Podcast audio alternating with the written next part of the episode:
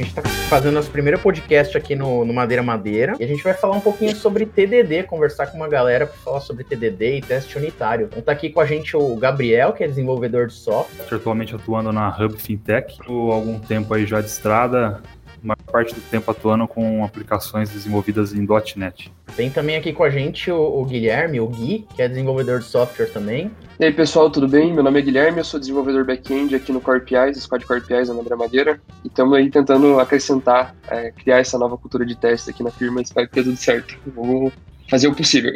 Boa, aí, e quem não poderia faltar também, né, falando em TDD, teste, tá aqui com a gente o Denis, ele é analista de qualidade. Fala galera, beleza? Eu sou o Denis Coelho, sou analista de qualidade aqui na Madeira, tem um ano e seis meses, e trabalho com testes manuais e automatizados. Maravilha. E também uma pessoa super presente aí nos desafios do dia a dia do Madeira, tá o, tá o Anderson, mais conhecido como Melô. Opa, beleza galera? Sou um dos evangelistas aí de, da parte de testes gosto muito, já trabalho com isso há uns quatro anos, né? Trazendo essa, essas ideias para as empresas que têm passado. Minha missão aí na, na Madeira é conseguir compartilhar esse, essa técnica, né? Com os nossos amigos desenvolvedores aí também. Muito bom, gente. Bom, primeira coisa, eu queria agradecer vocês pelo tempo de vocês. Gabriel vindo aí de de, de, uma outra empresa participar com a gente desse momento, que é super importante falar sobre TDD e testes unitários e automatizados.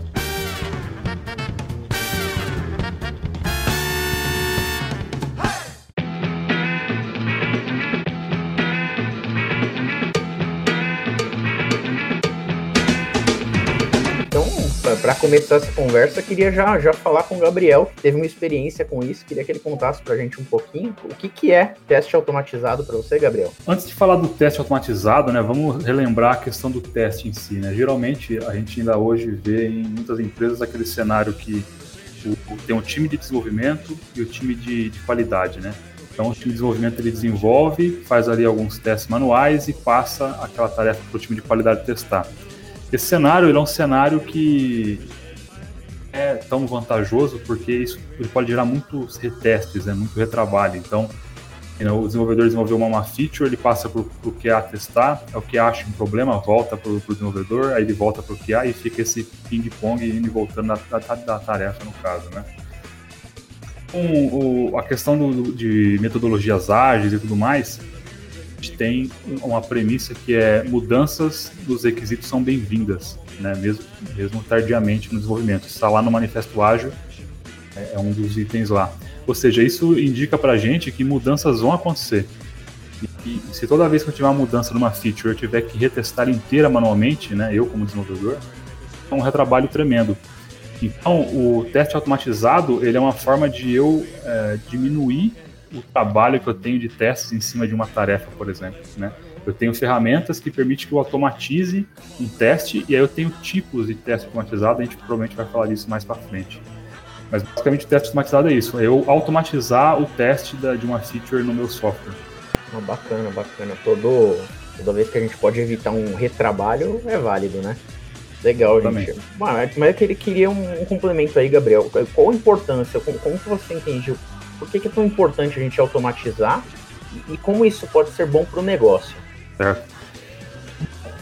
Toda vez que a gente fala de automação de, de testes, né, é, sempre tem aquela o bico torcido, né? O pessoal às vezes coça a cabeça, fala, ah, é difícil, falta conhecimento, eu tenho dificuldade para complicar esse tipo de, de, coisa ou conseguir uma aprovação da, da autogestão da empresa é, ou do cliente, né? Duplicar código, é retrabalho, falta tempo. Né? Essas são geralmente as desculpas que a gente vê. Só que geralmente a gente vai ver que é o seguinte: a gente ignorar só pelo. Existem vários fatores, né? Por que, que é importante automatizar? Existem os fatores óbvios, é a questão de qualidade em si, a gente automatizando os testes, a gente vai conseguir cobrir sempre que uma alteração for feita de uma forma mais eficaz, né? É, e Clean Code entra nisso, então a gente melhoraria o Clean Code do nosso código para manter ele um código testável. E profissionalismo. Hoje em dia, né, pleno século XXI, falar de uma aplicação desenvolvida sem testes automatizados, a gente está falando de uma aplicação que não está sendo profissionalmente bem desenvolvida, digamos assim. Mas se a gente ignorar todos esses fatores, que já seriam os fatores para a gente trabalhar com testes automatizados, focar só no lado econômico, do, do projeto, a gente já vai ver um, um ganho nisso. Por quê? tem algumas, algumas janelas de tempo né, quando um projeto está sendo desenvolvido. Então, por exemplo, eu tenho o tempo de entendimento do código. Acabei de entrar no projeto, vou ter que entender aquele código. Eu tenho o tempo de entender a alteração que eu tenho que fazer e eu tenho que o tempo de implementar essa alteração. Depois eu vou ter o tempo de testar essa alteração que eu fiz. E todos esses steps eu tenho probabilidade de dar problemas e dar erros, né? Se eu automatizo os testes, pelo menos essa parte do tempo de testes e de, de retestes, no caso, eu já diminuo. Ou seja, eu consigo entregar uma tarefa mais rápido do que se tivesse que testá-la manualmente. E quando eu tenho testes automatizados, eu consigo até melhorar, às vezes, o entendimento do desenvolvedor no que dada feature faz. Porque os testes vão cobrir né, boa parte do, do, da regra de negócio ali.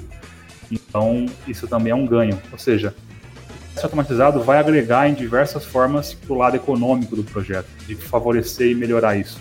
Né? Mas é, existe um, um, um, contraponto. Os testes também têm que ser feitos, eles têm que ser, serem feitos de uma forma correta, de uma forma eficiente, porque tem formas de a gente fazer testes que não vai estar testando nada no final das contas, tá? Então, existem dois fatores extremamente importantes aqui. Primeiro, cobertura de código, então, geralmente, quando a gente automatiza os testes, a gente tem ferramentas como o Sonar Cube, por exemplo, que ele vai dar lá para a gente, ó, você tem é, 10% de, de code coverage, né? Esse é um fator. Mas eu posso ter lá 90, 95% de code coverage, só que a minha cobertura de testes é, pode ser muito baixa. Então, eu, eu tenho muitos cenários de negócio que eu não estou cobrindo com esses testes, mesmo que esteja com a maioria do código coberto, entendeu? Entendi. Então, é, isso daí é interessante mesmo, porque o pessoal costuma olhar pro, pro coverage e entender que é a verdade absoluta, e na verdade não é, né? Tem, tem que fazer sentido o teste. Gente, uma, uma coisa que, assim, é muito útil para a gente ver se o teste está bem escrito ou não, se ele está testando de fato aquela funcionalidade ou não, que é bem interessante a gente aplicar, é, por exemplo, durante o code review, você está fazendo review ali de, um, de, um, de uma PR que tem testes, é, você pode baixar o código, modificar uma linha do, do trecho que está sendo testado e rodar o teste de novo esse, esse teste tem que falhar. Né? Pô, aí chega pro desenvolvedor e fala, puta, excluir um trecho aqui do teu código e o teste continua passando, né? Tem alguma coisa de errado com esse teste. Você precisa escrever um novo teste para é, cobrir essa parte também. Então, acho é uma maneira bem eficiente da gente é, conseguir escrever um teste, um teste que de fato está testando aquela funcionalidade, né? Exatamente. E só para fechar então essa pergunta, né? Recapitulando, essa pergunta foi mais ou menos por que, que é importante automatizar os testes e como que isso é importante para o negócio eu, eu diria o seguinte: eu, como um desenvolvedor profissional de software, o meu dever ele é ajudar a empresa a ganhar mais ou a gastar menos, né? Esse é um ponto que o, um, um cara que chama Lemar Júnior, ele sempre cita isso.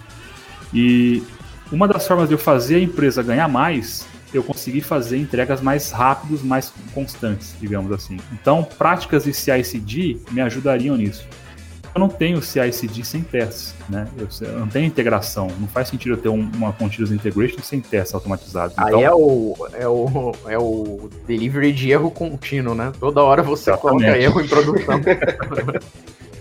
exatamente. E a outra forma que eu falei é gastar menos, ajudar a empresa a gastar menos, né? E com certeza, sem dúvida nenhuma, eu tenho testes automatizados, eu melhoro a eficiência da minha entrega, né, das minhas atividades. E, ou seja, os testes ajudam com que eu faça a empresa gastar menos, a ter menos retrabalho. Né? O que inicialmente para alta gestão pode parecer um retrabalho, porque é um código testando outro código, com o tempo isso vai se pagar, entende? Acho que Legal. resumidamente seria esses o, o que agrega aí para o negócio e a importância dos testes automatizados. Bacana, Gabriel. Até o, até o fato, a gente vai, vai perguntar um pouquinho pro, pro Denis mais para frente, que é, que é de QA, mas um, um ponto interessante aí que você mencionou é, é, é, a parte do retrabalho, né? Se tiver, mesmo que tenha um QA, se ele está fazendo o mesmo teste várias vezes, manual sem automatizar, é um custo que a gente está tendo realmente com a empresa. Importante isso daí mesmo.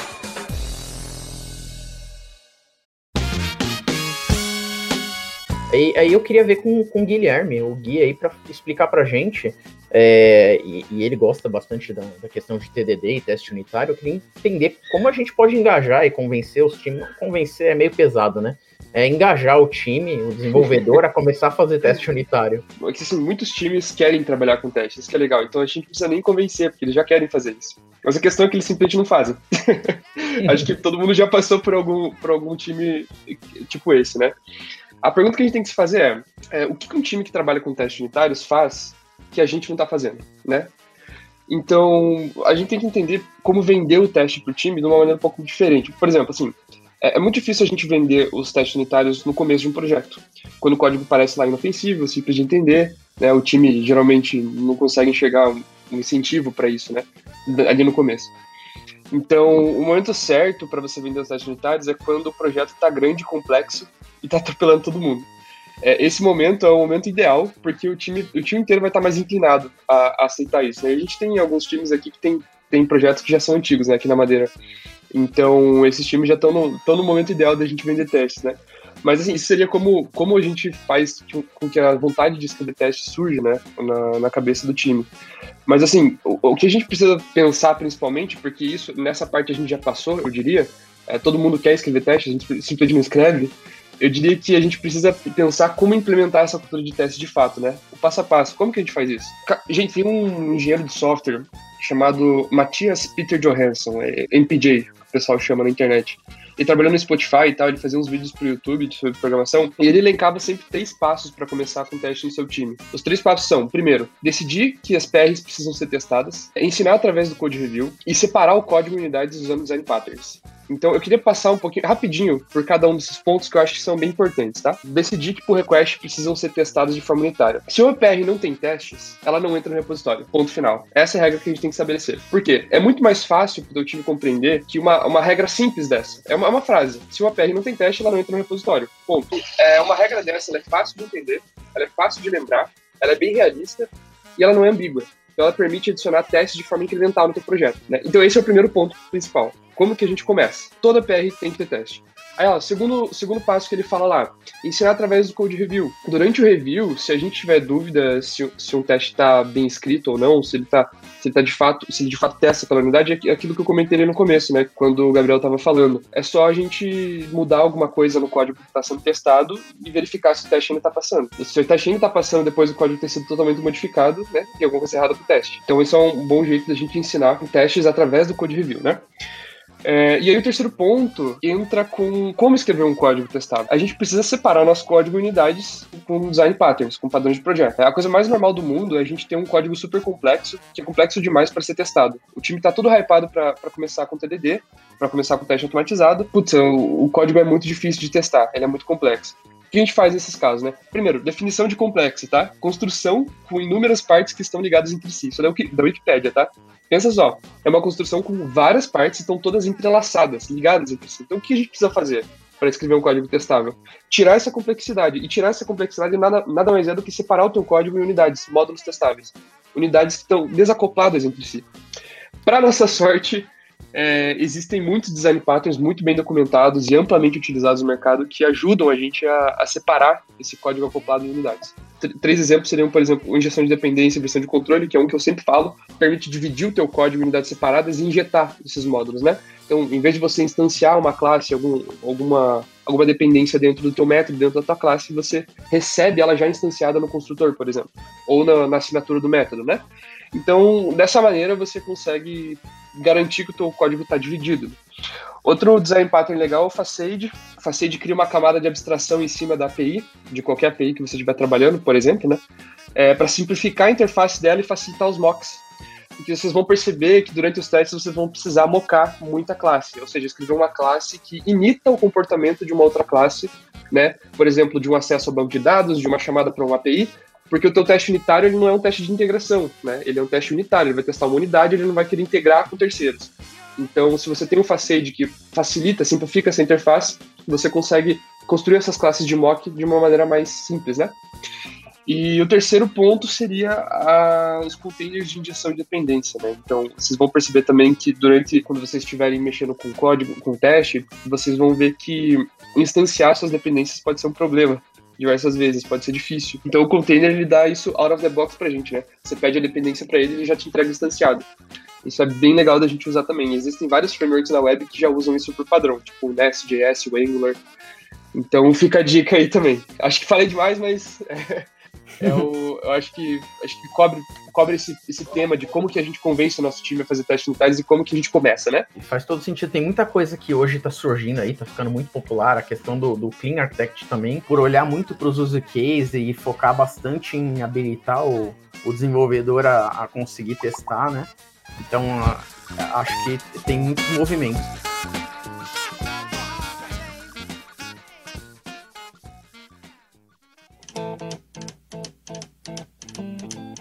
Mas isso daí é um cenário bonito, né? E quando a gente fala de, de legado, Anderson, queria. Você que já passou por várias experiências aí, inclusive com legado, o que, que você acha? Dá para Anderson? Anderson é estranho, todo mundo conhece por Melô, então fala Melô.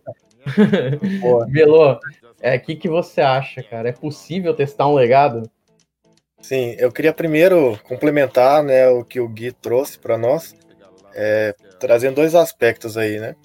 Primeiro, o ideal, né, de se aplicar um TDD, né, aplicar testes, né, de forma geral, é, é no começo do projeto, né, quando tá, tudo tá fresco, ainda vai sair, né, tá sendo concebido, né. Mas a gente tem a realidade do mercado aí que, que nós temos diversos legados, né. E daí a gente olha aquela, aquela monteira de código, né, e fala, e agora, o que que eu faço, né? Então, a gente tem que desmistificar um pouco a questão dos testes, né, e vai dar trabalho, vai precisar fazer um refactor, dar umas melhoradas né, no código para deixar um código testável, como o Gui trouxe para nós, né? É, Melo, eu também queria complementar isso nesse sentido. O, eu também concordo que o, o, certo é começar o teste com, te, com, os projetos com teste, tá, pessoal? Mas assim, é, o, o ponto é que assim, às vezes é difícil você convencer um time a começar testando. Né, quando o projeto ainda não está complexo. Agora, quando ele já tem uma complexidade gigante em cima de você, é, você consegue vender mais fácil a ideia dos testes, né? Para um time que ainda não testa. Mas com certeza, Melo, o teste tem que ser desde o início. Sim, exatamente. É... Mas é o seguinte, então quando você, vai pegar um legado, você tem cenários, você vai tem que fazer uma análise de contexto e entender por que parte você vai começar. É...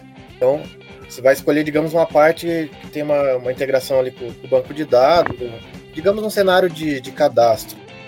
Então você vai, por exemplo, digamos que a lógica desse cadastro está lá no controller.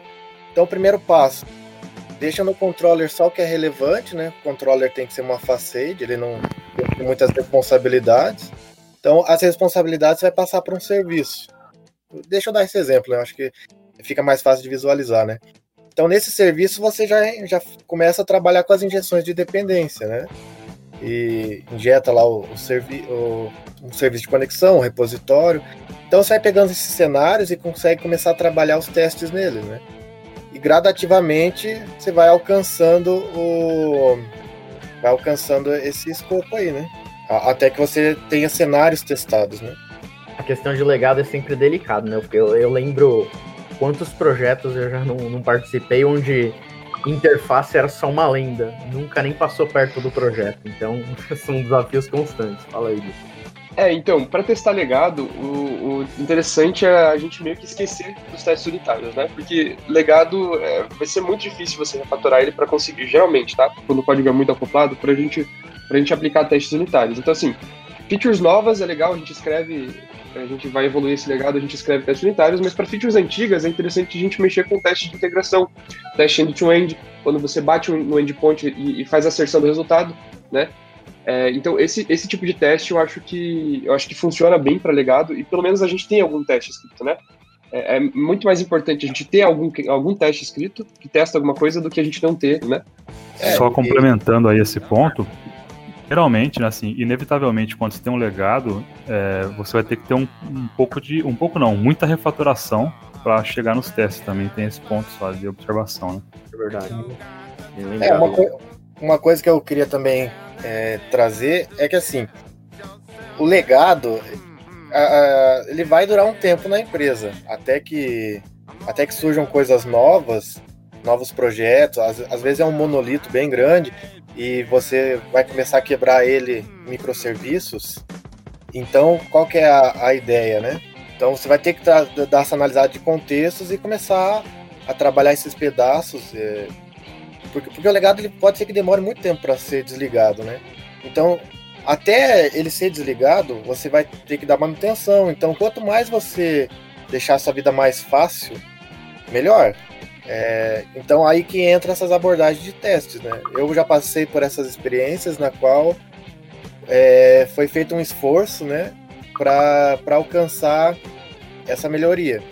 E te, tivemos bons resultados. Coisas que a gente demorava horas para identificar problemas, é, a gente começou a identificar mais rápido, é, começou a trazer essas ideias de testes também. Primeiro passo antes dos testes, certamente, é fazer um refactor do código para que o código fique mais fácil de dar manutenção, né? E, consequentemente, você consegue, já nesse processo, ir preparando, né? E sabemos também que surgem coisinhas novas para o legado, né? Às vezes tem que incluir uma, uma tela, um serviço, né, uma chamada de API. Por que não esses novos você já não pôr em testes? Ah, mas uh, daí pode ter aquele argumento, né? Ah, mas não tem nenhum teste agora, vai testar só um pedacinho, é meio que inútil. Na verdade, não é, porque você está garantindo que aquela sua parte que está sendo entregue está funcional, né? E gradativamente você vai voltando, né? Mas é um processo mais trabalhoso, eu concordo, né? Então, o melhor momento de você aplicar os testes, com certeza, é nos projetos novos, mas é possível sim trabalhar com os legados.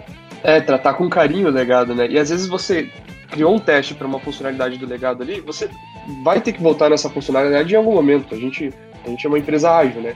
Lógico que, e, lógico que a gente precisa é, prestar manutenção para esse, esse trecho. Então, pô, se você, mesmo seja usando um trecho novo dentro do legado, você, se você escrever o teste, quando você voltar para ele fazer alguma manutenção, o teste vai estar tá lá. Vai poder fazer essa manutenção sabendo que o seu código não quebrou, né?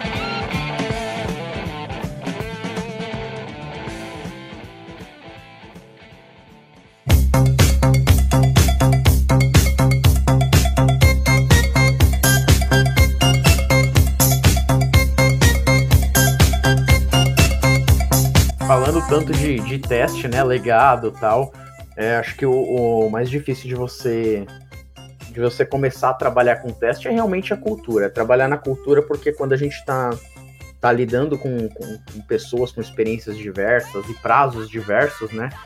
É, cada um sabe ali o, a, a cobrança que tem para entrega dos projetos. Geralmente, o que é mais complicado é você colocar ali na cultura que a, a dificuldade da pessoa, contornar essa cultura, né? Para ajudar a pessoa a entender a importância do teste, que a gente já falou acima.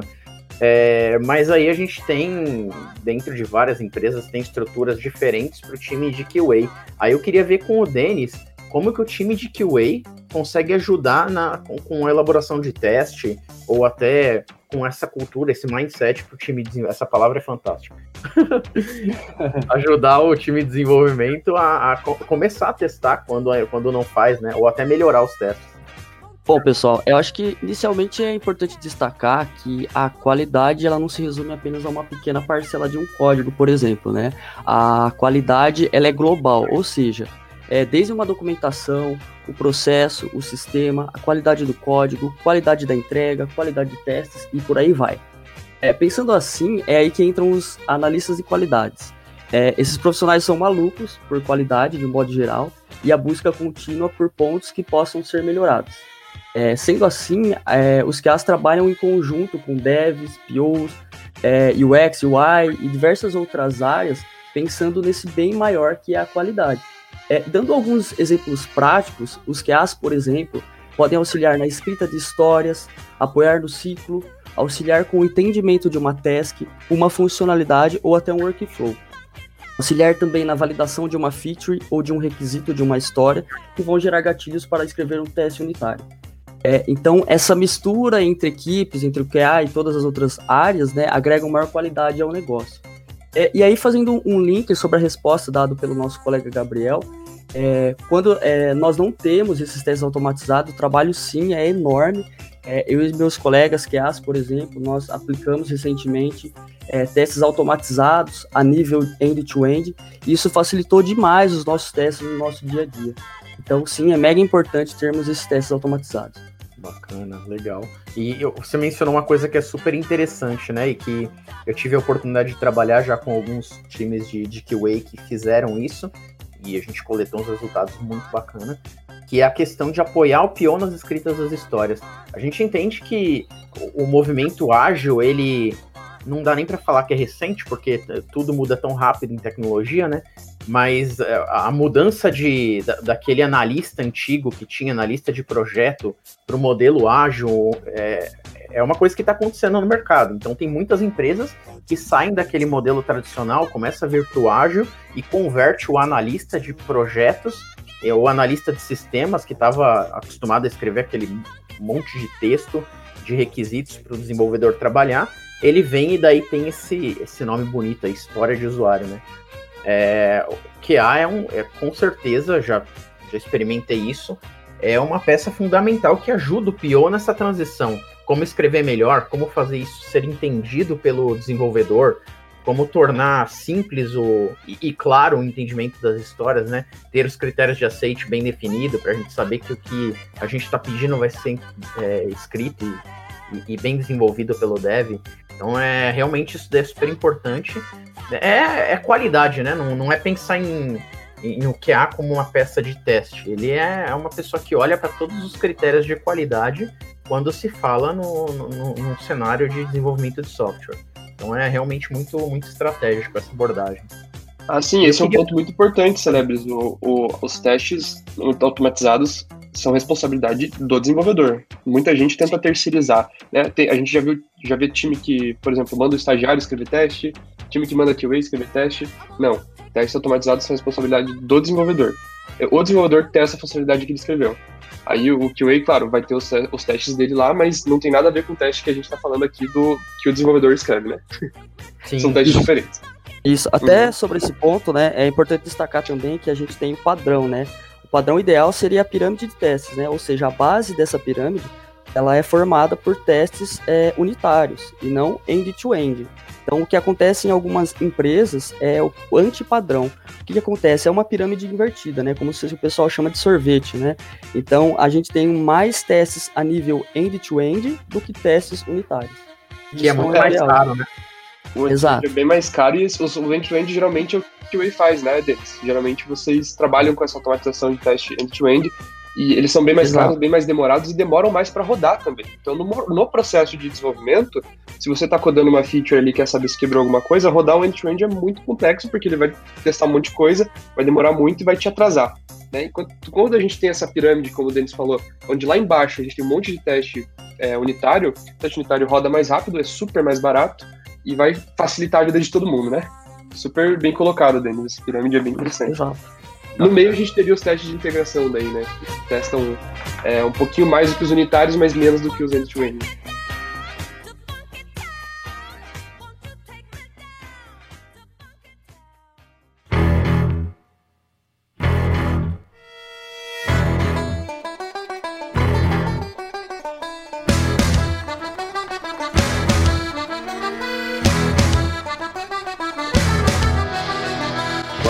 aproveitar um pouquinho o Anderson para entrar numa, numa parte um pouco mais teórica.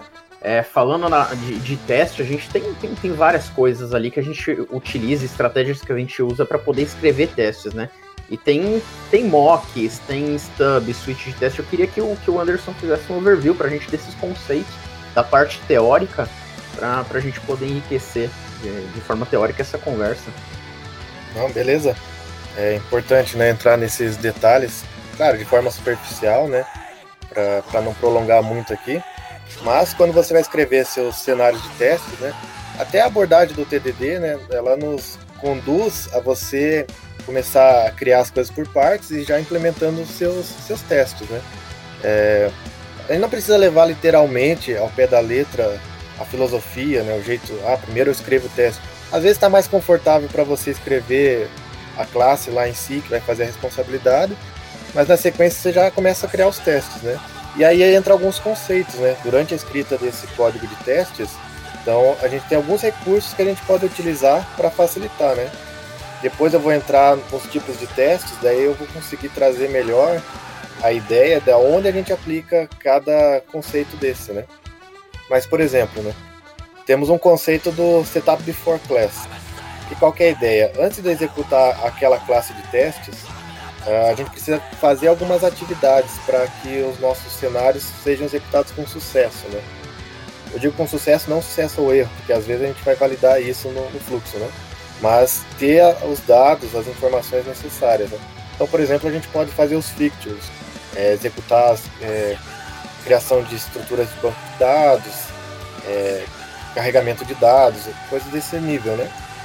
Uh, então isso antes da execução de uma, de uma classe com vários cenários de teste. Né? E daí temos um outro conceito, que é o conceito de setup. Esse conceito de setup ele serve para, antes da execução de um cenário, de um, de um método dessa classe de testes, a gente pode executar algumas rotinas, algumas tarefas, para aquele cenário é, ser, ser executado da forma esperada. Né? Por exemplo, ah, eu quero que seja limpado determinados dados, ou seja criado determinada informação digamos, estou usando uma classe de gerador de dados para fazer um, uma bateria de testes ali, né? Então, entre essas execuções, eu posso estar tá gerando essas informações, né? Isso daí, um complemento, só um complemento aí, Melo. É, é interessante a gente, a gente pensar nessa, nessas duas partes que você comentou, né? O setup before class e o setup. Porque geralmente quando se fala ali em legado, em um projeto que já existe, e a gente falou da ausência também de interface, né? Quando a gente começa a trazer esses, esses testes para dentro de um projeto, é nesse momento que você cai ali no desespero, né? Você fala, cara, tô chamando aqui minha classe de banco de dados e eu quero fazer um teste que eu vou dropar meu banco, isso é insano. E aí você fala, cara, falta algo aqui. Aí você chega à conclusão de que, poxa, podia ter uma interface aqui no para eu poder instanciar uma classe mocada aqui, né? E, e fazer a preparação dela no setup para conseguir executar o teste e não necessariamente alterar nada no meu banco de dados, né? Trabalhar com fakes aí. É, exatamente. É, então, é, esse, essa, esses métodos, eles entram fundamentalmente nesse quesito, né, de preparação de cenários, e aí entra em conjunto com as outras técnicas, né, que é a técnica de mock, que você faz uma simulação, ou até de stubs, com você pode usar data sources também, que são é, arquivos que vão te prover é, dados para você fazer seus testes, né? arquivos, em, arquivos em JSON ou CSV, né? Ah, isso aí é bem bacana porque é um problema que geralmente eu já passei muito por isso também. Geralmente você encontra quando você quer testar grandes volumes de dados.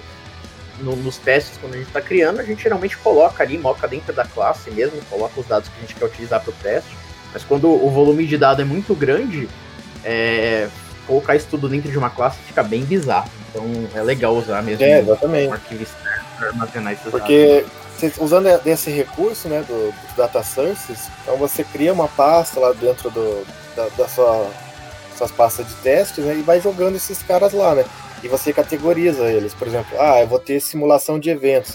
Então vou ter meus arquivos JSON com a simulação de um payload de um evento é, ou de um retorno de API para mim começar a usar nos meus cenários, é, cenários ali de, de, de teste de API, porque nos testes de unidade é, é interessante que a gente não não faça integração, não faça consumo de, de dados de verdade, né?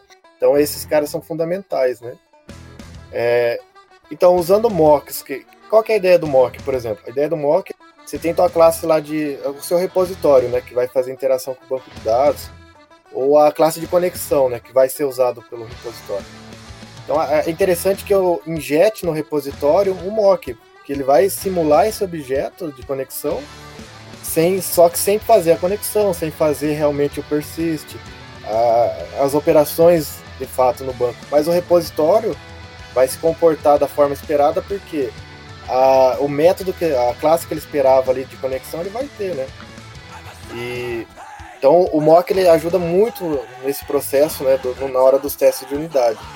E dentro do mock a gente consegue usar os stubs, que são os esboços, que é, a gente pode dar a forma para que como que o método vai se comportar, digamos. Quando eu chamar o método insert, eu quero que ele indique que deu certo, dá um return true, por exemplo. Porque eu não preciso de fato testar se o dado foi gravado ou não, mas eu preciso validar se o, a lógica que eu implementei dentro do, do método do meu repositório, do meu serviço, está de acordo. Né? Então, uhum. esses são exemplos né, de, é, de recursos que te enriquecem ali a forma de você escrever seus testes e, e alcançar o objetivo final, né? Que, que é uma qualidade do código, né? Tem outros, outros temas ali, por exemplo, Data Provider, que você cria vários. Em vez de você ficar imputando dados toda hora ali no seu método de teste, repetindo várias vezes o mesmo código, você prepara uma listinha de parâmetros que vão ser. os cenários, né? Os parâmetros que vão ser testados em cada execução, né? Então é, é, é bem prático de usar isso e, e automatiza muito a, as nossas rotinas. Né? Então esses alguns são alguns dos conceitos aí que envolvem a, o desenvolvimento dos seus arquivos né? de testes. Né? Legal, legal. E você comentou aí no, no começo da conversa, falar um pouquinho, é o momento da gente puxar isso.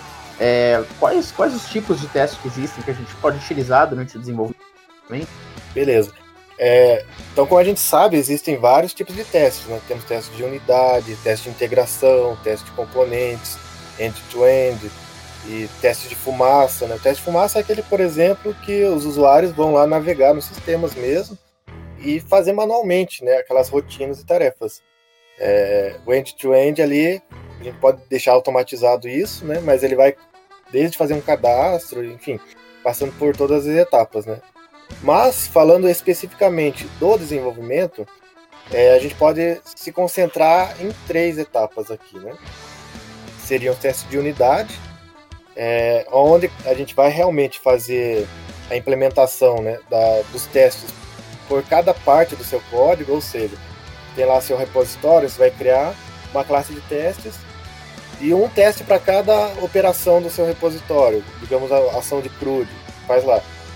E, ah, se tem um serviço, vai criar também por cada operação do seu serviço.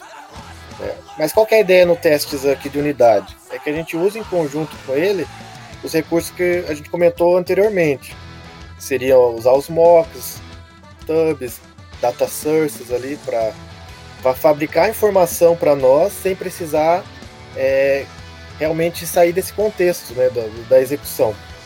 E com isso a gente consegue aplicar esses testes de, de unidade lá no nosso pipeline do CI/CD, na etapa de build, por exemplo. É. Agora os testes de integração. Praticamente nesses testes a gente vai focar nos, nos pontos do nosso, nosso projeto aonde tem uma integração com algum serviço externo, com banco de dados. Né? É, então a gente pode fazer os testes mais básicos ali mesmo, só para verificar se durante um processo de deploy, por exemplo, se está se comunicando da forma esperada. Bati na API, tive um retorno, o retorno foi esperado lá, beleza, né? E de componentes é, eu considero até o mais relevante mais importante para nós, porque de componentes é, ele é uma extensão do teste de unidade com características de integração, mas sem de fato fazer integração, né? Qual é a ideia? Nos pontos de integração, seriam com APIs, com banco de dados ou serviços externos, nós vamos utilizar recursos para simular isso. Por exemplo, é, na parte de banco de dados, pode ser, a gente pode ter um banco de dados em memória, ou a gente pode até rodar, por exemplo, uma SQL dentro de uma Docker, ou é, algum cenário nesse contexto, para quê? Para que a gente possa realmente fazer a gravação dos dados, executar as fixtures, ou seja, criar, né, é, deletar uma tabela de, de, do banco, criar de novo, inserir os dados através de arquivos de seeders e executar, por exemplo, operações de CRUD, validar que teu código está fazendo o fluxo completo, né? Desde a validação dos dados até a inserção, né? Ou exclusão. Só que a ideia é que não apontemos para a base de dados nem de dev, nem, nem de stage ou de produção, né? Obviamente. E, por exemplo, na parte de APIs, a gente pode consumir APIs num ambiente de testes nosso ou até usar os simuladores, né, os data source, para trazer essas, esses dados. Né. Mas o que nem serviços também da. Usando o nosso cenário, que a gente trabalha com serviços Amazon, né, é, a gente tem. Existem projetos que simulam essa stack deles, então a gente pode levantar esse serviço à parte e fazer operações né, da criação dos recursos e, e, e o consumo deles também, né? Ou da mesma forma, usar os, é, os data sources para simular essas partes. É. Então, aqui você consegue executar o, os testes de forma completa, né? não somente de forma simulada. Né? Mas você é, consegue ter essa integração mais de um nível sem sair da sua rede local, ali, por exemplo. Bacana, bacana. É, bom, eu acho que a gente cobriu todos os assuntos de teste, todos os tópicos que a gente poderia conversar. E eu queria agradecer o pessoal aí pela participação, o Melô, o Gabriel, o Gui, Denis. É, foi uma conversa bem bacana, muito boa, vários tópicos importantes aí. Acho que se a gente se aprofundar em cada um deles, a gente vai ficar aqui horas falando. Mas é, são, são assuntos que a gente tem que manter vivo mesmo e, e trazer para o pessoal, discutir que, que é muito importante trazer isso para o dia a dia e colocar em prática, né? Valeu. Valeu, galera. Bom, valeu. Obrigado pelo convite. Estamos aí também para somar, desmistificar essas partes, né? mostrar que no, no, dia a dia vai se tornar algo tão comum para cada um que você pega gosto né, pelo, por fazer os testes, por ver funcionando, depois tendo até a cobertura do, desses processos, né? Se torna algo muito, muito valioso. Bom, então muito obrigado, pessoal, e a gente se vê aí em outros podcasts.